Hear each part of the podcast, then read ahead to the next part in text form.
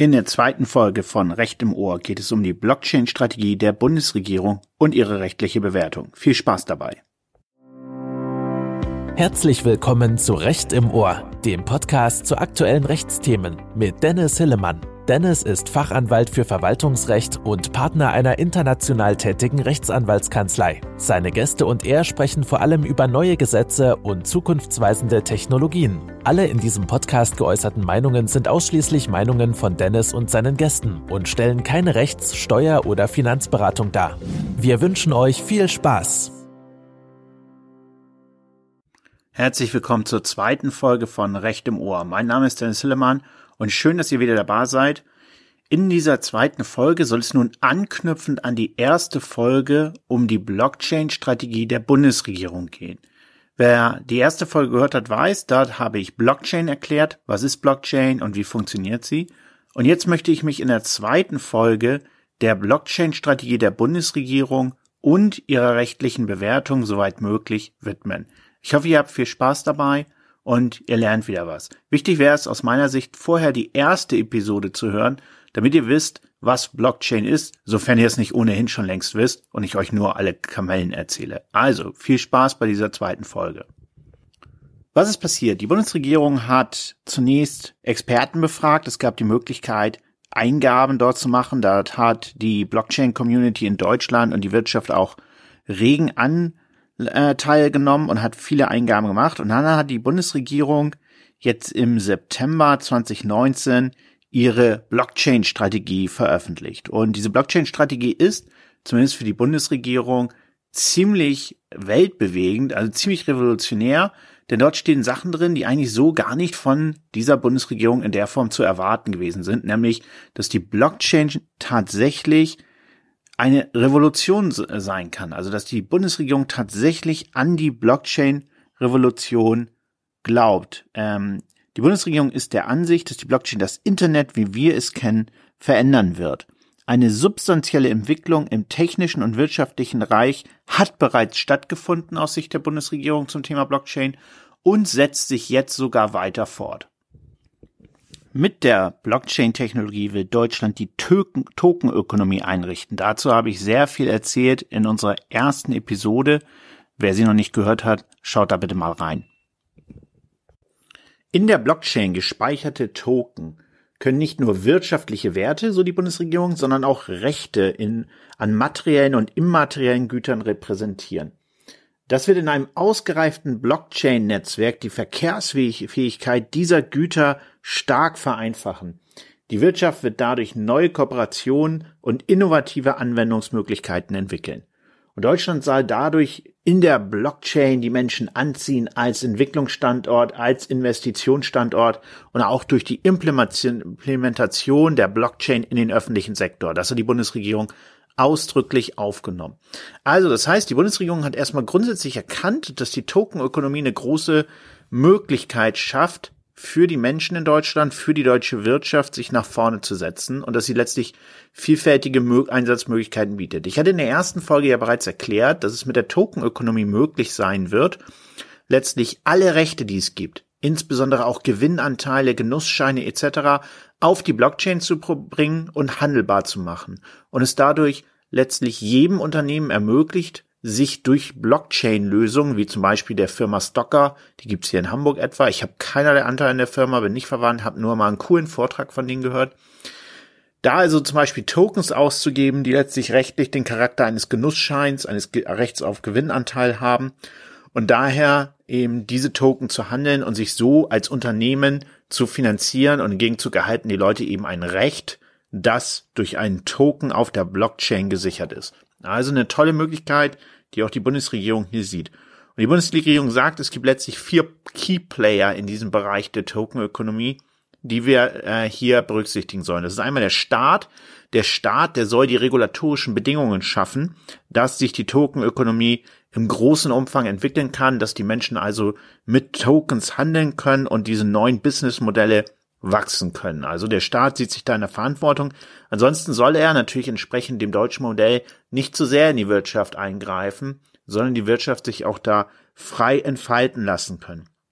Dann sollen Unternehmen in Deutschland ein attraktiven Investitionsstandort finden, eben auch gesichert durch eine entsprechende Regulatorik. Ihre Investitionen sollen dann das Wachstum der Blockchain-Ökonomie in Deutschland fördern, sodass sich dann eben entsprechend, wie wir es jetzt auch beim Internet gesehen haben, immer neue Businessformen, immer neue Angebote entstehen, die die Leute anlocken und die dazu führen, dass es immer neue Investitionen in Deutschland gibt. Das führt dann dazu, dass eben immer mehr Entwickler nach Deutschland kommen, die sich mit der Blockchain-Ökonomie auseinandersetzen. Da gibt's ja auch schon eine tolle Szene, etwa in Berlin äh, rund um Bearchain, die also sozusagen da viele Entwickler vereinigen, viele junge Startups. Hab da ich habe da gerade bei meiner Tätigkeit beim Deutschen Institut für Normierung total coole Leute kennengelernt. Das war immer ganz spannend in dieser Kommission. Da war ich ja fast der Älteste in der Kommission. Die meisten waren so zwischen 25 und 35. Ganz toll auch. Viele junge Frauen dabei, ähm, die Startups machen und äh, die super technisch bewandert sind, die da super Ideen in der Blockchain haben. Also da ist Deutschland gar nicht mal so schlecht, glaube ich, was auf der Entwicklerseite aufgestellt. Natürlich sicherlich nicht zu vergleichen mit dem Silicon Valley, das würde ich gar nicht behaupten. Aber so ganz Unrecht hat, hat letztlich ähm, dort die Bundesregierung nicht, wenn sie den Kraft oder wenn sie die Kraft des deutschen Standortes, die Anziehungskraft Deutschlands da auch lobt und letztlich die Rahmenbedingungen schaffen möchte, dass hier super Blockchain-Entwickler nach Deutschland kommen. Ja, und am Ende sollen natürlich Verbraucher und Bürger davon profitieren, dass sie letztlich immer tollere Möglichkeiten haben, äh, auf der Blockchain etwas zu machen. Also am Ende des Tages soll natürlich das Ganze den Bürgern Deutschlands äh, zugutekommen. Das ist natürlich auch ein wichtiger Aspekt. Ja, und am Ende steht natürlich immer die Idee, die Chancen der Blockchain-Technologie für den Wirtschaftsstandort Deutschland zu nutzen. Deutschland soll da nicht zurückfallen und das bedeutet für die nächsten Jahre letztlich, Deutschland soll Blockchain-freundlich werden. Das ist es, was die Bundesregierung hier entsprechend anstrebt. Sie hat dann in ihren, in ihrer Blockchain-Strategie Prinzipien genannt, die sie umsetzen möchte. Die möchte ich mal kurz nur darstellen. Letztlich verbirgt sich dahinter dann die Einzelmaßnahmen, über die wir gleich reden. Das wären einmal Innovation fördern, klar. Investitionen anstoßen, auch klar. Die Bundesregierung möchte sich aber auch mit Blockchain, der im Thema IT-Sicherheit und Datenschutz, der, die sollen garantiert werden, widmen. Letztlich soll durch die Blockchain-Technologie die Stabilität des Wirtschaftswachstums und auch der, des gesamten Systems Deutschland mit garantiert werden. Nachhaltigkeit soll trotzdem eine Rolle spielen. Wir alle wissen, Blockchain ist sehr stromintensiv. So ist das Thema Nachhaltigkeit natürlich auch eine nicht zu unterschätzende Bedeutung hat. Es wird nicht ohne Strom gehen und das ist natürlich ein Problem mit der Nachhaltigkeit. Klar, das sind Zeiten von Greta Thunberg eben Deutschland auch in die Blockchain-Strategie trotzdem schreiben muss, dass sie sich die Nachhaltigkeit verpflichtet fühlen und deswegen auch die Nachhaltigkeit stärken wollen. Die Blockchain-Strategie soll zu einem fairen Wettbewerb beitragen. Ähm, man möchte auch die internationale Zusammenarbeit auf, in der Blockchain ähm, ausbauen, dazu gleich was. Sie soll aber sozusagen nicht statisch sein. Also es soll jetzt nicht nur um Blockchain gehen, sondern natürlich sollen auch Zukunftsentwicklungen möglich bleiben. Also Anpassung an zukünftige Entwicklungen spielt eine Rolle. Wie es so schön dann bei solchen Strategien ist, sollen natürlich alle relevanten Stakeholder eingebunden werden. Und insgesamt will man auf europäischer Ebene den digitalen Binnenmarkt hier vertiefen. Fangen wir mal mit Einzelthemen an, um das Ganze etwas griffiger zu machen. Dies alles basierend auf der Blockchain-Strategie der Bundesregierung. Ein erstes Thema sind dabei digitale Identitäten. Digitale Identitäten, das ist ein echt spannendes Thema. Dazu habe ich auch schon bei der OECD im Global Blockchain Policy Forum auch im Zusammenhang mit Grundrechten gesprochen. Es gibt verschiedene Anbieter, die an Lösungen für digitale Identitäten arbeiten, darunter auch Microsoft. Und es ist natürlich richtig, dass unsere Bundesrepublik Deutschland, dass unsere Bundesregierung da jetzt nicht zurückstehen äh, stehen will und sozusagen den großen Technologieplayern den ganzen Markt überlässt. Da muss unsere Bundesregierung auch rein und was machen. Und dementsprechend ist der Ansatz zu sagen, wir wollen uns auch um digitale Identitäten auf der Blockchain kümmern, äh, erforschen, prüfen, ob das sinnvoll ist, ein richtiger. Was verbirgt sich dahinter? Also digitale Identitäten, das wissen wir alle, sind letztlich die Voraussetzung dafür, um digitale, Ident äh, äh, digitale Dienste zu nutzen. Ja, jetzt überlegt mal, wie viele äh, Apps habt ihr auf eurem Handy, auf eurem iPad, vielleicht sogar auf eurem Computer und wie viele verschiedenste Identitäten habt ihr überall angelegt? Also Benutzernamen mit ganz unterschiedlichen Passwörtern. Und worum es dabei geht, ist letztlich die Überlegung, dass man dieses ganze, so ein Passwortsystem mit verschiedenen Nutzernamen etc., dass das die Vergangenheit war. Vielleicht geht's euch ja genauso wie mir, dass ihr ganz häufig auch mal eure Passwörter vergesst und dann wieder über E-Mail anfordern und sich wieder einloggen. Ich weiß, jetzt sind wahrscheinlich ganz so technisch bewanderte Menschen, da rümpfen die Nase drüber und sagen, hey, nee, äh, Dennis, ähm, hol dir mal ein Passwort-App und äh, mach das mal besser und so. Aber hi, ich bin 40, ich bin alt. Bei mir läuft das nochmal so, dass ich nicht immer mich alles merken kann und manchmal mich auch nur schnell irgendwo einen Account anlegen will, weil ich irgendwie die App nutzen möchte und dann will ich sie ein halbes Jahr später wieder nutzen und habe keine Ahnung mehr, welches Passwort ich benutzt habe. Also von daher hab, hab eher Mitleid mit mir, weil ich ein alter Mann bin und das sozusagen nicht mehr immer ganz so auf die Reihe kriege. Nein, natürlich, okay, mit 40 bin ich vielleicht noch nicht zu alt, aber ich vermute mal, dass es einigen so geht ähm, und dementsprechend das durchaus ein Problem ist. So, und was, was macht diese digitale Identität? Die digitale Identität müsst ihr euch so vorstellen, dass ihr euch praktisch mit eurer Identität in jedem App, die ihr nutzen wollt, anmelden könnt und dann sozusagen eine, der App einen Zugriff auf eure Identität in einem gewissen Umfang äh, letztlich ermöglichen würde. Also, ähm, also auch die Bundesregierung will diese staatliche Digitalität ermöglichen. Ähm, da gibt's natürlich sowas schon wie die EID-Funktion des Personalausweises, nutzt praktisch kaum jemand. Und was die Bundesregierung möchte, sie will sowohl ein Pilotprojekt für eine Blockchain-basierte digitale Identität durchführen, als auch weitere Anwendungen evaluieren. Also die Bundesregierung sagt nicht unbedingt, das muss Blockchain sein, aber es könnte sein. Und dabei erkennt äh, die Bundesregierung aber an, dass die Verwaltung im Rechtsverkehr zukünftig auch digitale Identitäten der Privatwirtschaft anerkennen sollte. Das ist auch mal ein interessanter Punkt. Also so Microsoft-Lösungen oder Lösungen von jemand Dritten sind damit vielleicht auch im Verwaltungsverkehr, wenn ihr also ein Personal, wenn ihr jetzt, ja, das war ein schlechtes Beispiel dem Personalausweis, aber wenn ihr jetzt irgendwie zur, zum Amt geht und ähm, eine Meldebescheinigung holen wollt, dass ihr da sozusagen euch mit eurer digitalen Identität vom Microsoft ausweisen könnt. Oder das wäre natürlich eine super Sache, sagt die Bundesregierung. Ob das so toll ist, da bin ich jetzt mal, mag ich mal ein bisschen Zweifeln ziehen, aber so ist es halt dann. Digitale Identitäten werden allerdings auch als äh, zentrale Dienste angeboten. Die Bundesregierung will deshalb einen Innovationswettbewerb veranstalten, damit die besten Technologien sich durchsetzen. Dabei kommt es gerade auf die Kombinierbarkeit verschiedener Dienste und Anbieter an. Das ist also erstmal die grundsätzliche Aussage zur digitalen Identität. Und das könnte natürlich, gerade wenn wir uns jetzt die App-basierten Anwendungen darstellen, aber auch den Handeln im Rechtsverkehr einen Gamechanger darstellen. Bei Anwälten gibt's jetzt ja das elektronische Postfach, bei dem ich mich ja auch schon mit einem Sicherheitstoken und Passwort etc. anmelden kann. Aber dann bin ich identifizierbar. Und alles, was ich über mein elektronisches Postfach raussende, ist letztlich direkt mir zurechenbar. Und das, was es jetzt also sozusagen für den Anwaltsverkehr gibt, das möchte die Bundesregierung letztlich auf eine ganz große Ebene äh, hochheben. Und das wäre natürlich ein Gamechanger, ich bin mir allerdings nicht ganz sicher, ob das auf deutscher Ebene so gut aufgehoben ist. Auch die EU schaut da rein. Und ich könnte mir vorstellen, dass eine EU-Lösung schneller kommt als eine deutsche Lösung. Aber okay, ihr habt jetzt gehört, Blockchain, digitale Identität, das steht in der Strategie der Bundesregierung und das könnte kommen und rechtlich natürlich deutliche Auswirkungen in Zukunft haben. Dann ist eine nächste Idee der Bundesregierung die Förderung digitaler Vertrauensdienste. Digitale Vertrauensdienste stellen zum Beispiel Zertifikate für elektronische Signaturen zur Verfügung. Die Blockchain-Technologie bietet Gelegenheit, im Testbetrieb dezentrale Vertrauensdienste anzubieten, wo bisher im Sinne der EIDAS-Verordnung äh, der EU zentrale Betreiber diese Dienste anbieten durften. Außerdem will die Europäische Blockchain-Partnerschaft unter Beteiligung der Bundesregierung auf europäischer Ebene eine selbstsouveräne digitale Identität ausgestalten.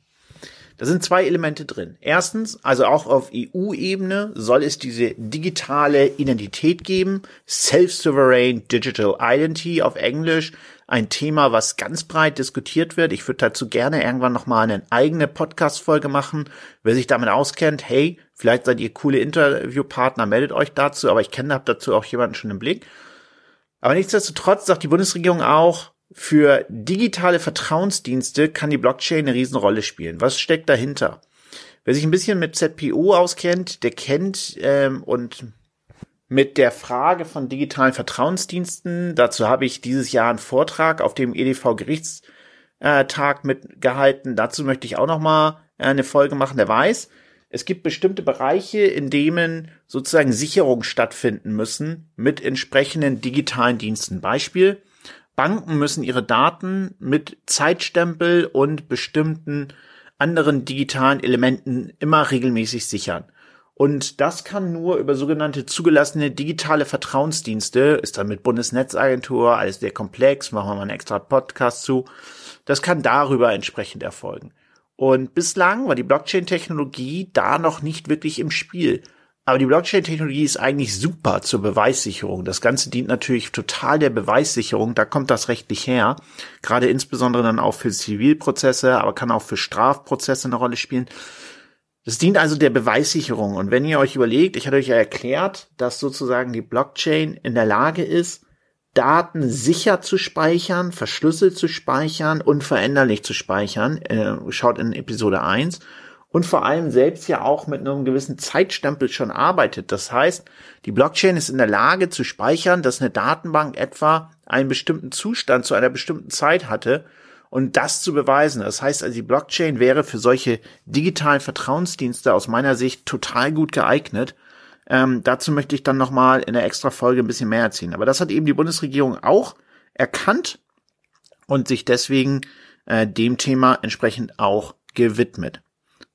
Da bin ich gespannt, wie sich das weiterentwickelt. Da könnte ich mir vorstellen, dass die Blockchain-Technologie hier eine relativ große Rolle ziemlich schnell spielen könnte. Dann sagt die Bundesregierung, wir wollen uns in Verwaltungsprojekte anschauen. Es könnte also sozusagen Sinn machen, bestimmte Dinge der Verwaltung auf die Blockchain zu legen, insbesondere den Abbau schriftlicher Kommunikation äh, zwischen Bürgern und Mitbehörden äh, letztlich durch äh, Blockchain-Lösungen stark zu vereinfachen.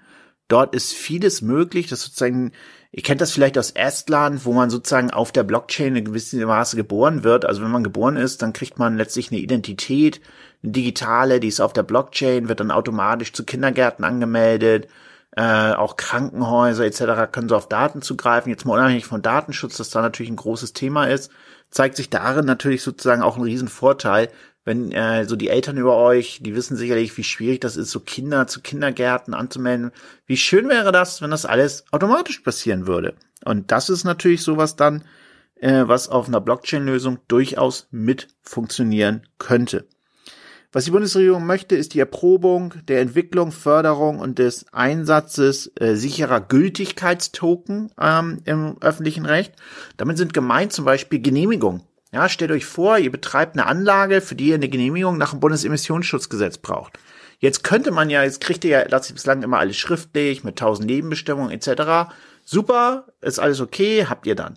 Aber jetzt könnte man sich überlegen, eine staatliche Blockchain-Infrastruktur zu machen, auf der die, da ja dann die Genehmigung durch eine Art Gültigkeitstoken dargestellt wird und auch transparent sicher ist, äh, sichtbar ist. Das heißt also, Menschen könnten sehen, hey, die haben tatsächlich eine Genehmigung für das, was sie tun. Und gleichzeitig können damit auch sichergestellt werden, dass diese Genehmigung, wenn sie abläuft, sozusagen automatisch das getrackt wird, automatisch bei der Verwaltung auftaucht, hey, hier ist eine Genehmigung abgelaufen, schlichtweg, weil der Gültigkeitstoken letztlich wieder an die Verwaltung zurückfällt. Da sind also gerade so im Genehmigungsbereich kann man mit der Tokenökonomie auch so eine ganze Reihe von Sachen machen. Ja, und es gibt ja tausend Sachen für Genehmigungen, nicht nur Bundesemissionsschutzgesetz, Baurecht, wo das eine Rolle spielen kann, wo man die Genehmigung digitalisieren könnte auf die Blockchain, aber auch so Dinge wie Wasserrecht, also die Nutzung von Wassern, Bergrechte, also ein Bereich, in dem die Blockchain durchaus eine große Rolle spielen könnte rechtlich und so manches sozusagen vereinfachen könnte. Dann sagt die Bundesregierung auch, wir wollen uns auch weitere Projekte auf der Blockchain anschauen. Ja, das könnte zum Beispiel im Zollrecht sein. Also im Zollrecht könnte eine Blockchain auch eine Riesenrolle spielen, wenn man nämlich letztlich Waren gleich auf der Blockchain hat. Dafür machen wir sicherlich auch irgendwann mal eine extra Folge, wie man wunderbar Waren auf die Blockchain legen kann und sozusagen die Warenströme über die Blockchain nachverfolgen kann und dann gleichzeitig auch das Zollwesen deutlich vereinfachen könnte. Ähm, die Bundesregierung sagt aber auch nicht, alles muss auf die Blockchain. Das ist auch ganz wichtig. Zum Beispiel hat sie auch ausdrücklich in der, Bundes in der Blockchain-Strategie der Bundesregierung gesagt, dass sie zum Beispiel für bestimmte Bereiche die zentrale Datenverwaltung durch die staatlichen Stellen des Bundes klar im Vorteil sieht und deswegen etwa zum Beispiel das Grundbuch nicht unbedingt auf die Blockchain legen möchte, was ja auch häufig diskutiert war, was auch häufig so eine Frage war, wollen wir nicht die äh, das Grundbuch auf die Blockchain legen. Und da sagt die Bundesregierung, nein, das ist nicht jetzt das Ziel. In der ähm, Bildung kann die Blockchain eine große Rolle spielen dagegen. Das hatte ich auch in der ersten Folge erklärt. Das hat auch die Bundesregierung angesprochen, dass man zum Beispiel Zeugnisse, Diplome, Bachelor, Mastergrade auf eine Blockchain-Infrastruktur legt, nicht mehr sozusagen ein, ein Abschluss nachgewiesen werden muss durch so ganz klassisch analog eine Urkunde, sondern der Nachweis auf einer Blockchain liegt und dann sozusagen dann die Leute gucken können, hey, den ich das ermögliche, ich habe den Private Key zu meinen Nachweisen und äh, ich kann damit potenziellen Arbeitgebern ermöglichen, hey, schaut auf die Blockchain rauf, es stimmt tatsächlich, ich habe den Bachelor- und Mastergrad. Also das ist in der Tat auch etwas, was die Bundesregierung entsprechend sieht. Was die Bundesregierung dann, und das ist sensationell, das finde ich auch toll, ganz klar sagt, ist, was sie im Finanzsektor machen möchte, jetzt recht schnell, ist, die Bundesregierung will das deutsche Recht für elektronische Wertpapiere öffnen. Das kommt also, die Aktie auf der Blockchain, die soll tatsächlich entstehen. Und das macht natürlich in einer Ökonomie, in der Sachen schnell gehandelt werden müssen, aber gleichzeitig auch sicher gehandelt werden müssen, dass eben Aktien, die auf äh, digitalisiert werden, nicht tausendfach kopiert werden. Und da stellen ja heute, äh, stellen ja heute letztlich Finanzdienstleister wie auch Banken sicher, dass das ganze System funktioniert. Und da sagt die Bundesregierung, hey, da können wir uns vorstellen, dass Aktien zukünftig auch auf der Blockchain entsprechend gehandelt werden können und wir somit elektronische Wertpapiere durch Blockchain-Lösungen bekommen. Eine sensationelle Idee. Daran ist die Bundesregierung auch ganz schon ganz stark am Handeln. Dann möchte sie natürlich auch einen Gesetzesentwurf zur Regulierung des öffentlichen Angebotes bestimmter Kryptotoken veröffentlichen. Da geht es dann eben entsprechend über das, was ich auch in der letzten Folge schon mal besprochen habe, die Security Tokens Offerings. Das heißt sozusagen die Anteile an Unternehmen, dahinter mehr steckt da ja hinter nichts. Das sind sozusagen die STOs. Da möchte die Bundesregierung auch durch Kryptotoken letztlich hier einen sicheren Rechtsrahmen schaffen. Heutzutage ist das ja schon möglich, ist dann immer sehr schwierig mit der BaFin, aber nicht ausgeschlossen und das will die Bundesregierung in Zukunft deutlich vereinfachen, wird auch notwendig sein, weil diese Geschäftsmodelle in anderen Ländern schon im großen Maße sprießen und wir daher in Deutschland nicht zurückfallen sollten. Dann möchte die Bundesregierung, und das fällt unter den Bereich der Innovation, dann möchte sie was im Energiesektor machen. Und zwar als Pilotprojekt plant die Bundesregierung eine Blockchain-basierte Energieanlagenanbindung an eine öffentliche Datenbank. Daneben sieht die Bundesregierung die Blockchain-basierte Verifikation von Hochschulzugangszertifikaten für förderungswürdig an. Auch das eben, was ich eben schon erzählt habe, fällt unter Innovation. Das heißt, Energie- und Bildungssektor, dort soll es sozusagen dezentrale Datenbanken auf der Blockchain entsprechend geben. Ganz interessant ist dabei das Thema Datenschutz. Ob die Blockchain kompatibel ist mit der Datenschutzgrundverordnung der Europäischen Union, das ist ein großes Thema. Ich will das nicht in dieser Folge aufmachen. Dazu werden wir mal tolle Interviewgäste haben, die ich beim Deutschen Institut für Normierung kennengelernt habe. Da haben wir uns nämlich mit dem Thema intensiv beschäftigt. Nur ganz kurz. Es gibt vielfältige Fragen, die sich mit Blockchain-Technologie und der Datenschutzgrundverordnung stellen, wenn nämlich personenbezogene Daten auf die Blockchain kommen. Dabei stellt sich meistens schon die erste Frage, ob etwas überhaupt wirklich personenbezogene Daten ist, wenn es auf die Blockchain kommt. Davon unabhängig jedoch gibt es dann eben viele Fragen, wie zum Beispiel, ob Auftragsdatenverarbeitungsfälle vorliegen, wer ein Controller im Sinne der DSGVO auf der Blockchain ist. Aber auch, um das mal ganz zu veranschaulichen, ganz einfache Fragen wie, ihr wisst ja vielleicht, dass die Blockchain ein, äh, unveränderlich, äh, unveränderlich ist im Ausgangspunkt, äh, dass das die Blockchain ausmacht. Ich weiß, Experten sagen, es gibt das sogenannte Pruning, aber das wollen wir jetzt einmal zurückstellen. Im Grundsatz ist die Blockchain unveränderlich. Jetzt überlegt aber bitte, das haben wir alle mitbekommen, auch in der Medienberichterstattung, selbst wenn wir uns mit dem Thema nicht wesentlich beschäftigen. Es gibt ja auch das Recht auf Löschen, ja, dieses Recht auf Vergessen sozusagen. Das, das Recht auf Vergessen ändert sich dann ja, redet sich ja insbesondere so gegen Internetsuchmaschinen. Aber ihr habt ja auch dann gegen Unternehmen, Einrichtungen, die eure personenbezogenen Daten haben, habt ihr ja das Recht, dass diese Daten nach einer bestimmten Zeit gelöscht werden, wenn keine berechtigten Interessen mehr vorliegen, etc., etc., mit all den möglichen Ausnahmen und so weiter und so weiter. Aber grundsätzlich gibt es das Recht auf Löschen. Aber wie soll das bei einer Blockchain funktionieren, die unveränderlich ist, die also sozusagen auch für die Vergangenheit unveränderlich ist? Das ist die große Frage. Und deswegen sozusagen halt, dann gibt es da viele Datenschutzprobleme. Und es gibt auch Stimmen, die dann sozusagen behaupten, die Datenschutzgrundverordnung und die Blockchain, das funktioniert zusammen überhaupt nicht, was totaler Quatsch ist. Und das eben Interessante auch an der Blockchain-Strategie der Bundesregierung ist, die Bundesregierung sagt, hey, wir sehen da überhaupt kein Problem mit. Da steht da letztlich mehr oder weniger drin, es soll einen runden Tisch geben zur Blockchain und Datenschutz, Datenschutz. Aber erstmal eine Grundaussage ist, letztlich die Bundesregierung sieht dort keine großen Probleme zwischen der Blockchain und der Datenschutzgrundverordnung. Und das finde ich ziemlich cool und ist deswegen auch ein wichtiges äh, Thema.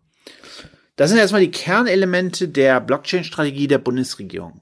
Und dann möchte ich noch mal kurz auf ein Thema eingehen, was so ein bisschen damit zusammenhängt. Und das ist die CDU, CSU, die ja letztlich sagt, hey, wir brauchen sogar eine staatliche Blockchain-Infrastruktur. Ja, staatliche Blockchain-Infrastruktur. Wir brauchen die Bundesblockchain, wie dann immer so spöttisch auch gesagt wird. Ja, die Bundesblockchain, das ist eine Idee. Ähm, viele Menschen oder viele Leute in der Szene, die ich kenne, die lehnen das total ab, weil das auch so gegen alles ist, wofür Blockchain steht. Ihr wisst ja, die Ideen hier von Satoshi Nakamoto, dezentral, kein Staat dabei, keine Mittler.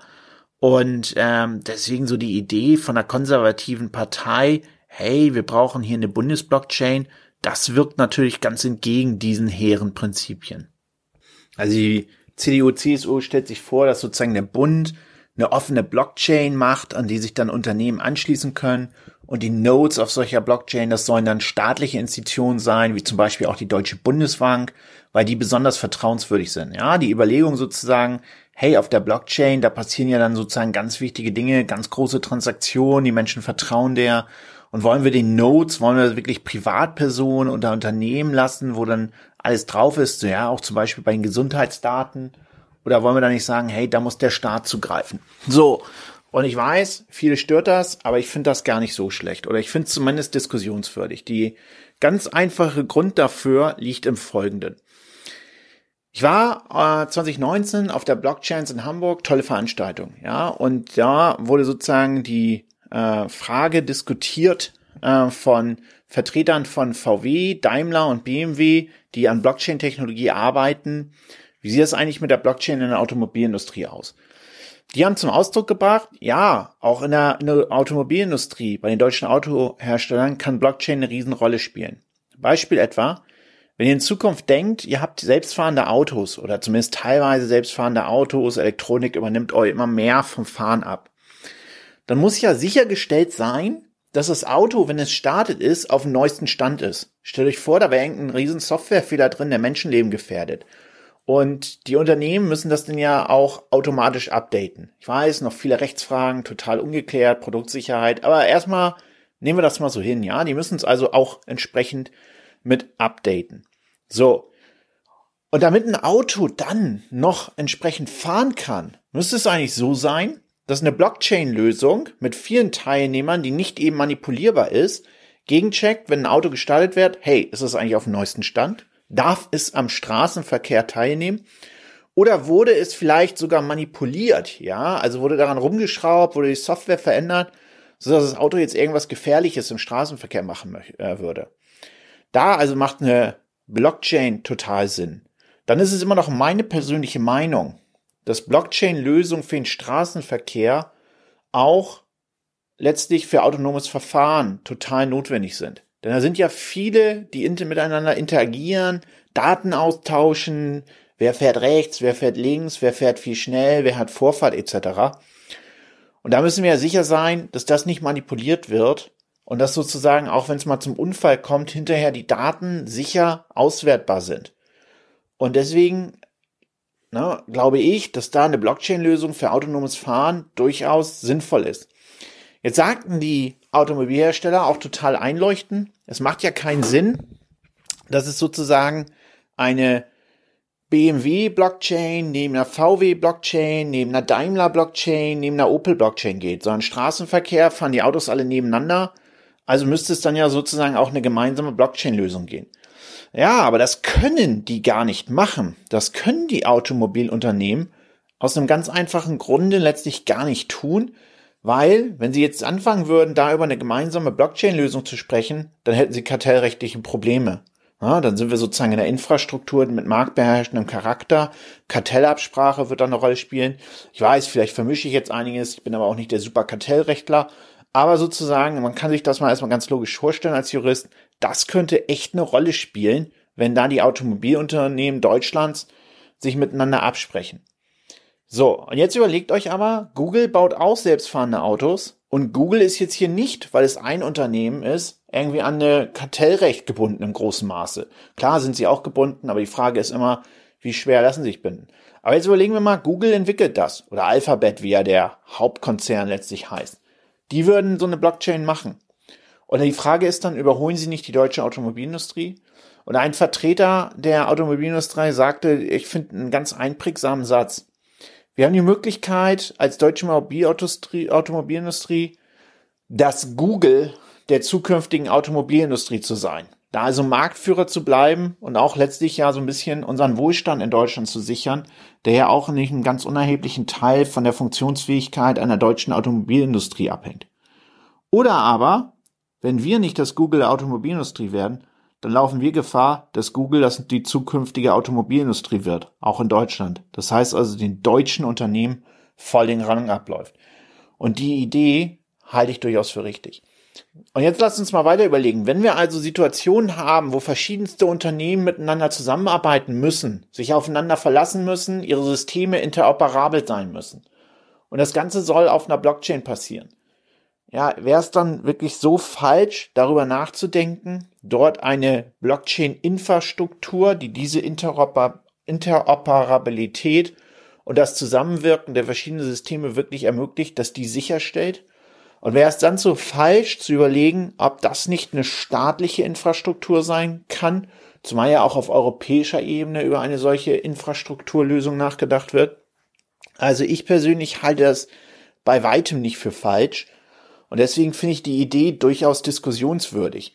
Es ist nämlich wirklich so, wir müssen in vielen Blockchain-Lösungen, und das ist noch so ein ganz großes Problem, insbesondere wenn wir jetzt so über große Public Blockchains nachdenken, da müssen wir ja viele Player dazu bringen, dass sie teilnehmen. Denken wir mal zum Beispiel jetzt im Gesundheitssektor darüber nach und sagen, hey, wir wollen tatsächlich eine Akte der Patienten auf der Blockchain haben. Ja, aber soll es jetzt sozusagen eine äh, Blockchain der Technikerkrankenkasse geben? Eine Blockchain dann äh, der AOK und so weiter? Soll es eine Blockchain der Helios-Kliniken geben, der Asklepios-Kliniken? Es macht doch Sinn, dass es dann irgendwie eine Blockchain-Lösung gibt, die alle miteinander verbindet. Und wer soll die denn machen? Da würden ja dann alle Player darum kämpfen, dass sie diejenigen sind, deren Blockchain-Lösung sich durchsetzt, weil wer derjenige, der die Infrastruktur hat, natürlich auch nachher derjenige ist, der das System kontrolliert und am meisten Geld verdient. Siehe Apple, siehe Facebook von der Logik her. Und gerade so zum Beispiel gibt es von Maersk mit IBM, Maersk, der großen Reederei, eine Blockchain-Lösung für ähm, die Schiffspapiere, also die Sendepapiere bei äh, Schiffen, die Bill of Lading. Ja, und die versuchen natürlich alle Reedereien größerem Ausmaß auf diese Blockchain-Lösung zu bringen, würde aber natürlich auch so ein bisschen dazu führen, dass Maersk und IBM da echt totale Marktführer sind und das ganze System kontrollieren, mehr oder weniger. Soll natürlich nicht, soll es transparent sein, ist meines Erachtens auch durchaus sinnvoll aufgesetzt. Und vielleicht ist sozusagen dieser Vorwurf, der da im Raum steht gegenüber Maersk und IBM total unberechtigt. Aber es ist eben die Gefahr, dass sozusagen allein schon die anderen Unternehmen glauben, hey, derjenige, der die Infrastruktur zur Verfügung stellt, der wird sie dann auch so total zu seinem Vorteil nutzen. Und deswegen frage ich mich, und das klingt so ein bisschen in der Strategie der Bundesregierung an, stärker natürlich eben dann in der Bundesblockchain-Idee äh, der CDU-CSU-Fraktion. Deswegen frage ich mich, ob wir nicht so eine staatliche Lösung für die Blockchain durchaus in bestimmten Bereichen brauchen. Weil letztlich unser Staat ist dem Grundgesetz verpflichtet, er ist der Neutralität verpflichtet, er ist den Bürgern verpflichtet und er hat sozusagen dann vielleicht als einziger die Power, solche ganz großen Blockchain-Lösungen umzusetzen, sodass sozusagen viele daran teilnehmen, sei es durch Zwang oder eben sei es durch, doch durch Vertrauen in die staatlichen Infrastrukturen. Ich weiß, das bringt natürlich stark, starke Folgeprobleme mit, wie die Frage Datenschutz, wie dann auch die Frage, was passiert, wenn jetzt irgendwie Strafver Strafverfolgungsbehörden an die Daten wollen. I know, es geht für mich nur darum, dass man sowas diskutiert, ob nicht so eine Bundesblockchain vor diesem Hintergrund in bestimmten Bereichen durchaus Sinn machen kann. Die Bundesregierung hat es jedenfalls nicht ausgeschlossen und sie hat es auch nicht ausgeschlossen, dass man das auf europäischer Ebene mit einer europäischen Blockchain-Infrastruktur aufbaut, zumal eben auch in der Strategie der Bundesregierung ganz klar gesagt wird, dass man die europäische Zusammenarbeit auch auf der Blockchain-Strategie, äh, Blockchain-Infrastruktur und damit den gemeinsamen europäischen digitalen Markt vertiefen will. Denn das passt natürlich wieder zu Blockchain. Blockchain ist europaweit, Blockchain ist global, Blockchain endet nicht an den Grenzen Deutschlands. Was dann ganz interessant ist, und damit wieder rechtlich in der, in der Blockchain-Strategie der Bundesregierung, ist, dass hinten in der Blockchain-Strategie dann die Aufgabenverteilung für die einzelnen Projekte und für die einzelnen Gesetzesvorhaben auf die Bundesministerien erfolgt. Da sehen manch, aus meiner Sicht viele äh, nicht die starke Bedeutung, die das hat. Denn erstmals ist dann erstmal klar festgestellt, hey, du und du, du bist dafür zuständig. Also das ist allein die Frage, diese Grundsatzfrage, dass dann verschiedene Ministerien miteinander konkurrieren und wenn sie konkurrieren, macht jeder sein eigenes und keiner kommt richtig voran. Die wird da so ein bisschen aufgelöst, indem letztlich dann natürlich auch in manchen Bereichen mehrere Ministerien zuständig sind, aber indem erstmal grundsätzlich Zuständigkeiten festgestellt werden. Und das Gute natürlich ist, wenn man grundsätzlich äh, Zuständigkeiten feststellt, dann bedeutet das auch, dann kann man dafür Haushaltsmittel bereitstellen. Es kann also tatsächlich Geld bereitstellen und man kann dafür Stellen in dem jeweiligen Ministerium schaffen. Und das ist natürlich auch einfach ein Vorteil, damit Dinge ins Laufen kommen. Denn wenn wir jetzt nochmal raufgucken, damit wir diese Tokenökonomie bekommen, werden wir ja ganz massiv unser Recht ändern müssen. Es geht dann natürlich erstmal um die gesamten finanzrechtlichen Fragen. Das heißt sozusagen, die BaFin muss einen Rechtsrahmen an die Hand bekommen, die elektronische Wertpapiere, also der elektronische Wertpapier ermöglicht, der dann eben aber auch diese Krypto-Tokens und die Security-Tokens-Offerings deutlich einfacher macht in Zukunft und damit Geschäftsmodelle auf der Blockchain, wie es die Bundesregierung ja auch anstrebt, in Zukunft tatsächlich ermöglicht. Das heißt also, da muss sich der Rechtsrahmen ändern. Und dafür muss jemand zuständig sein. Natürlich das Bundeswirtschaftsministerium, aber teilweise eben auch unter Beteiligung so vom Bundesfinanzministerium. Und das ist jetzt festgelegt und damit geht's voran. Und das sind erstmal meines Erachtens die wesentlichen Punkte. Da wird man mal genau schauen müssen, müssen wir das BGB irgendwo anpassen. Ich bin eigentlich der Meinung, man soll das BGB ja nicht zu viel anpassen, denn äh, letztlich dienen ja diese ganzen Token, sie stehen ja für Rechte. Ja, sie stehen für Rechte, die die Parteien vertraglich vereinbaren, vielleicht auch Rechte, die gesetzlich geregelt sind und die letztlich nur eine gewisse ich sage mal, Versachlichung auf digitaler Ebene durch den Token erhalten. Und da wird man sich fragen müssen, muss sich das BGB tatsächlich dafür anpassen? Oder ist es nicht letztlich nur eine Darstellung, eine Vereinbarung zwischen den Parteien, die der Richter dann letztlich berücksichtigen muss, indem die Parteien vereinbart haben, wir stellen das durch Kryptotoken dar. Das finde ich total spannend und ist sicherlich ein Thema, was wir hier in Zukunft auf diesem Podcast auch mit ausgewiesenen größeren Experten in diesem Bereich mal diskutieren sollten. Das sind so erstmal die Grundsachen, die da eine Rolle spielen. Dann eben auch das Gute einfach, dass sich die Bundesregierung zur Blockchain-Strategie und zu Blockchain bekannt hat, also Blockchain wichtig findet und damit die Möglichkeit eröffnet, dass Behörden, das Unterne äh, dass Behörden und Unternehmen, also öffentliche Unternehmen, Ministerien, die Finanzaufsicht sich schlicht der Technologie annimmt und im Lichte der Strategie der Bundesregierung in Zukunft Blockchain-freundlich handelt. Also auch Blockchain-freundlich das Recht auslegt. Darauf kann man mal hoffen. Ähm, und in diesem Sinne möchte ich das für heute bewenden lassen. War ein, Ritt sozusagen durch die Blockchain-Strategie der Bundesregierung, die ich ausdrücklich begrüße. Ich hoffe, ihr hattet Spaß. Wenn ihr Themenwünsche habt, wenn ihr Anregungen habt, wenn ihr Kritik habt, wenn ihr sagt, Dennis, du musst was anderes erzählen, du musst was anderes machen, wenn ihr vielleicht als Interviewpartner zur Verfügung stehen wollt, dann schreibt mir. Ich freue mich darauf, zu, von euch zu hören. Und dann bis zum nächsten Mal bei Recht im Ohr, dem Podcast mit Dennis Hillemann. Vielen Dank. Habt ihr Themenvorschläge? Wollt ihr Gast einer Folge sein? Dann schreibt Dennis einfach auf LinkedIn oder auf Xing. Er freut sich von euch zu hören. Bis zum nächsten Mal bei Recht im Ohr. The podcast you just heard was made using Anchor. Ever thought about making your own podcast? Anchor makes it really easy for anyone to get started. It's a one-stop shop for recording, hosting, and distributing podcasts. Best of all, it's 100% free. Sign up now at anchor.fm slash new. That's anchor.fm slash new to get started.